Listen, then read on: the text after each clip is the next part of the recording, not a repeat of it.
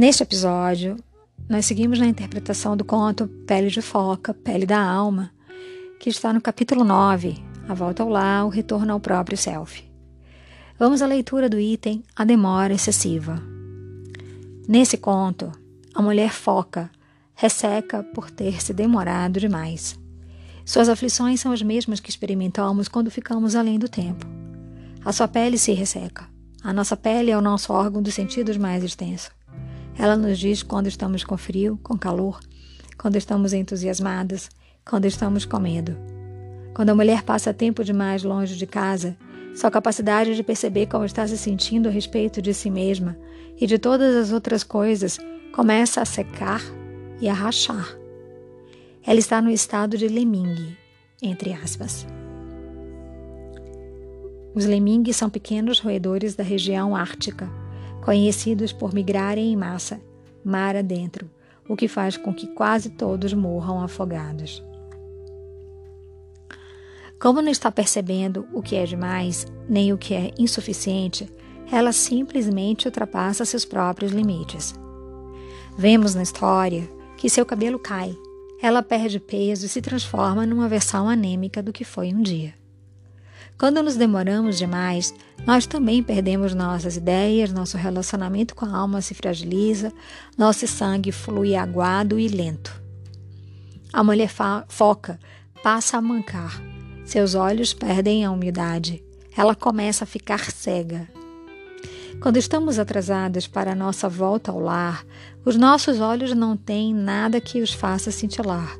Os nossos ossos se cansam. É como se os nossos feixes nervosos estivessem se desfazendo e nós não pudéssemos mais nos concentrar em quem e naquilo que nos interessa. Nos montes cobertos de bosques de Indiana e do Michigan, há um grupo surpreendente de lavradores cujos antepassados vieram das regiões de morros do Kentucky e do Tennessee há muito tempo. Embora sua linguagem seja coalhada de invenções gramaticais como I ain't got no and we done this the other day, eles leem a Bíblia e por esse motivo usam belas palavras compridas e pomposas, como iniquidade, aromáticos e cânticos. Eles também possuem muitas expressões descritivas que se aplicam às mulheres exaustas e que não têm consciência disso.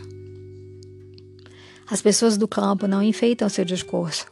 Elas cortam blocos de palavras, amarram-nos em conjuntos que chamam de frases e os empregam exatamente assim. Trabalhou demais atrelada. Ficou descadeirada de tanto trabalhar. Está tão cansada que não consegue encontrar o caminho de volta a um belo estábulo vermelho. E a descrição especialmente brutal de amamentar uma ninhada morta. Que significa que alguém está esgotando sua vida num casamento, num emprego ou numa iniciativa fútil ou que não compensa. Quando a mulher fica muito tempo longe do seu lar, ela se torna cada vez menos capaz de avançar na vida. Em vez de optar por arreios da sua própria escolha, ela, como quem fica pendurada nas, na vontade dos outros.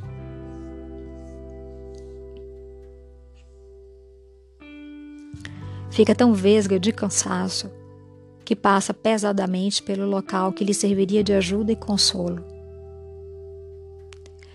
A ninhada morta é composta por, de ideias, deveres, exigências que não funcionam, que não têm vida e que não geram vida. Uma mulher assim torna-se pálida, apesar de briguenta. Passa a ser cada vez mais inflexível, embora dispersa. Seu pavio vai ficando cada vez mais curto. A cultura popular chama esse estado de crise de estresse, entre aspas. Mas trata-se de muito mais do que isso. É hambre del alma, a fome da alma. Nesse caso, há apenas um recurso. Finalmente, a mulher sabe que dessa vez não valem as hipóteses. Quem sabe, talvez, mas que precisa, que tem de voltar para casa. No conto, uma promessa feita deixa de ser cumprida. O homem, que também está muito ressecado, com todos esses longos sulcos no rosto por ter ficado tanto tempo só, conseguiu que a mulher foca entrasse na sua casa e no seu coração mediante a promessa de que, após um certo tempo, ele lhe devolveria a pele e ela poderia ficar com ele ou voltar para seu povo, como preferisse. Que a mulher não sabe de qual, que mulher não sabe de qual essa promessa vã? Assim que eu terminar isso, eu posso ir. Assim que eu puder me afastar, quando a primavera chegar, eu vou embora. Quando o verão terminar, eu vou. Quando as crianças estiverem na escola de novo, bem no final do outono, quando as árvores estão lindas, eu me vou. Bem, ninguém pode ir para lugar nenhum no inverno mesmo. Por isso eu vou esperar a primavera. Dessa vez estou falando sério. A volta ao lar é de especial importância se a mulher se dedicou profundamente a questões práticas e passou da sua hora. Qual é a medida do seu tempo? É diferente para cada mulher, mas basta dizer que as mulheres sabem, com certeza absoluta, quando se demoraram demais no mundo. Elas sabem quando estão atrasadas para voltar ao lar. Seu corpo está no aqui e no agora, mas sua mente está longe, muito longe. Ela está morrendo de necessidade de vida nova. Ela está ansiando pelo mar. Ela está vivendo só até o mês que vem, até o fim do semestre, mal conseguindo esperar o final do verão para poder voltar e se sentir, a se sentir viva, aguardando uma data determinada misticamente em algum ponto do futuro, quando ela estará livre para fazer algo de maravilhoso. Ela acha que vai morrer. E se não conseguir, preencham vocês a lacuna.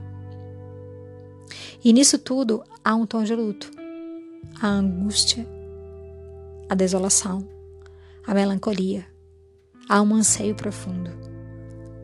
A mulher fica puxando os fios da saia e com o olhar parado na janela. Há também uma sensação temporária de desconforto, só que ela permanece e fica cada vez mais forte com o tempo.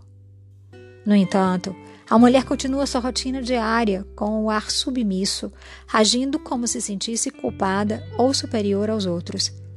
É, é, eu sei, dizem elas. Eu devia mais, mais, mais. São esses mais na sua fala que denunciam inegavelmente que elas se atrasaram. Uma mulher de iniciação incompleta Nesse estado de privação, acredita erroneamente obter maior vantagem espiritual ficando do que indo embora. Outras se veem presas a atitudes como a de dar a algo um tirón fuerte, como se diz no México, sempre puxando o manto da Virgem, o que significa que elas se esforçam cada vez mais para provar que são aceitáveis que são pessoas boas. Existem, porém, outros motivos para a mulher dividida. Ela não está acostumada a deixar que os outros rimem o barco. Ela pode ser adepta da ladainha das crianças, entre aspas, que diz mais ou menos assim: Mas meus filhos precisam disso, meus filhos precisam daquilo e assim por diante. Ela não percebe que, ao sacrificar sua necessidade de volta, está ensinando seus filhos a fazer os mesmos sacrifícios quando crescerem. Não percebe, ela não percebe que, ao sacrificar sua necessidade da volta, está ensinando seus filhos a fazer o mesmo sacrifício quando crescerem. Algumas mulheres temem que os que a cercam não compreendam sua necessidade de voltar. E pode ser que nem todos entendam. No entanto, a mulher precisa entender essa necessidade por si mesma. Quando a mulher volta ao lar segundo seus próprios ciclos, aqueles que a cercam recebem a tarefa da própria definição de individualidade, tendo de lidar com suas próprias questões vitais. A volta da mulher ao lar permite aos outros também o crescimento e o desenvolvimento.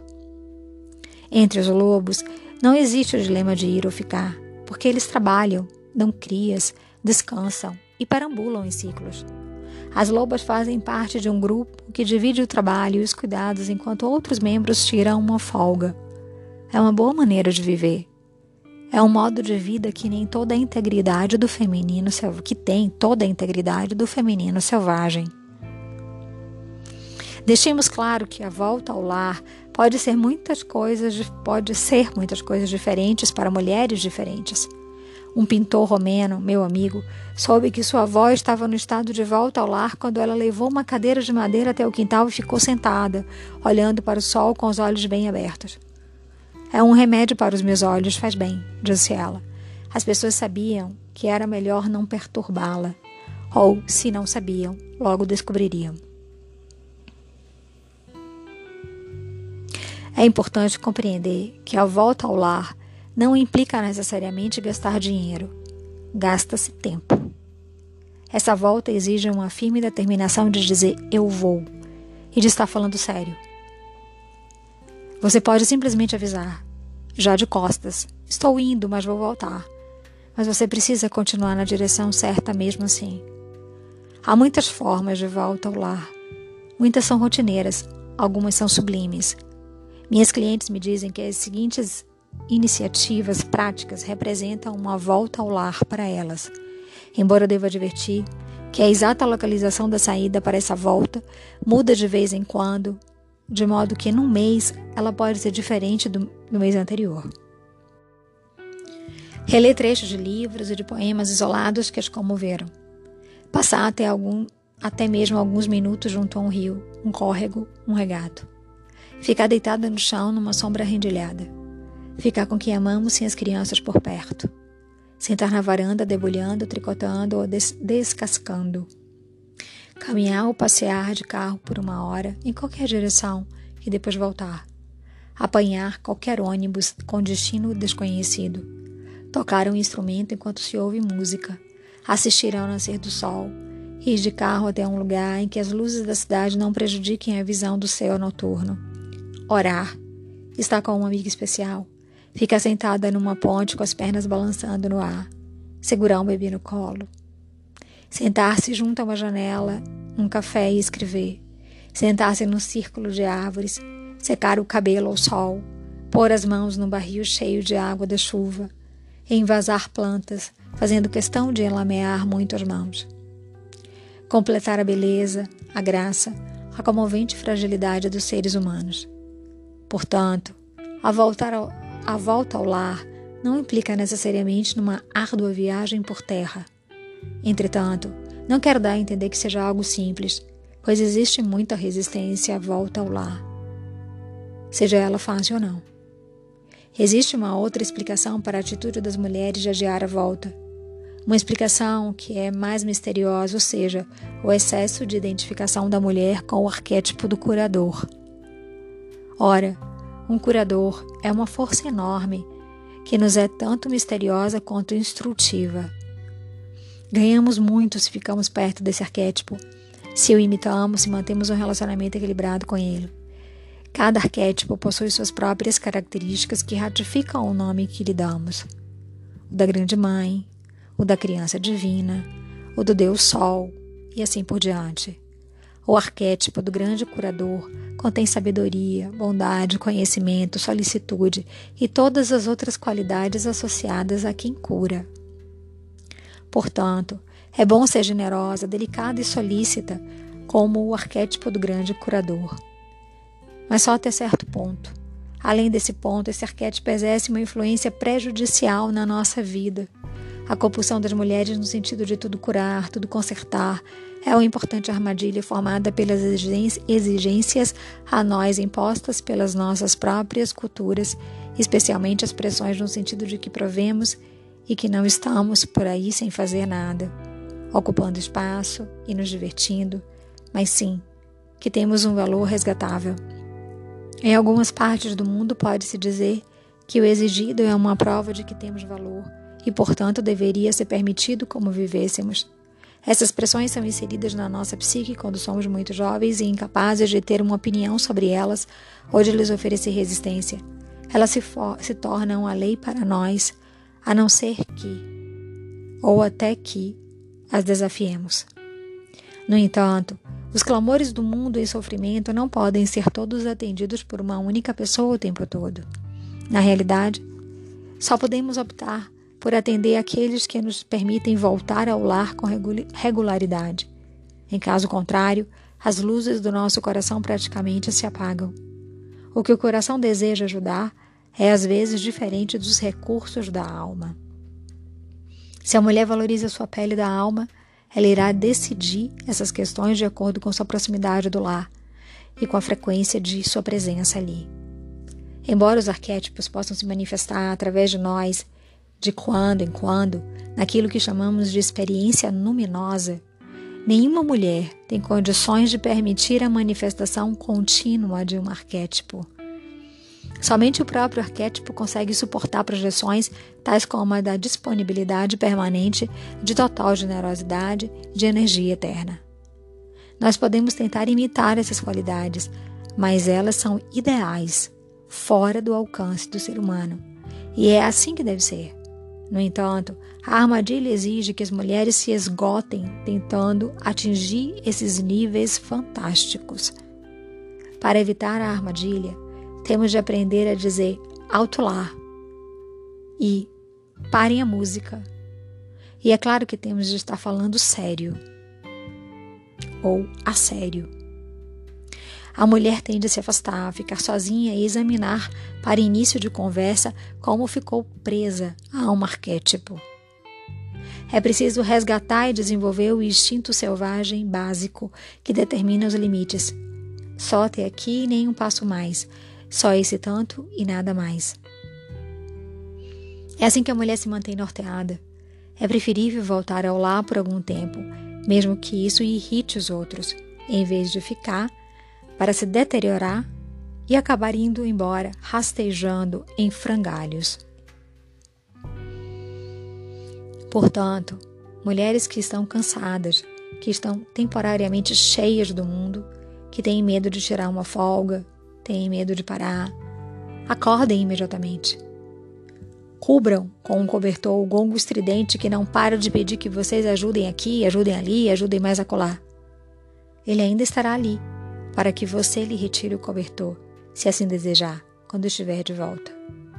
Se não voltamos para casa quando chega a hora, deixamos de ver com a nitidez. Encontrar nossa pele, vesti-la, ajeitá-la bem, voltar para casa tudo isso nos ajuda a ser mais eficazes quando estivermos de volta. Existe um ditado que diz: é impossível voltar às origens. Não é verdade? Embora não se possa realmente voltar para dentro do útero, pode-se retornar ao lar da alma. E não é apenas possível, é indispensável.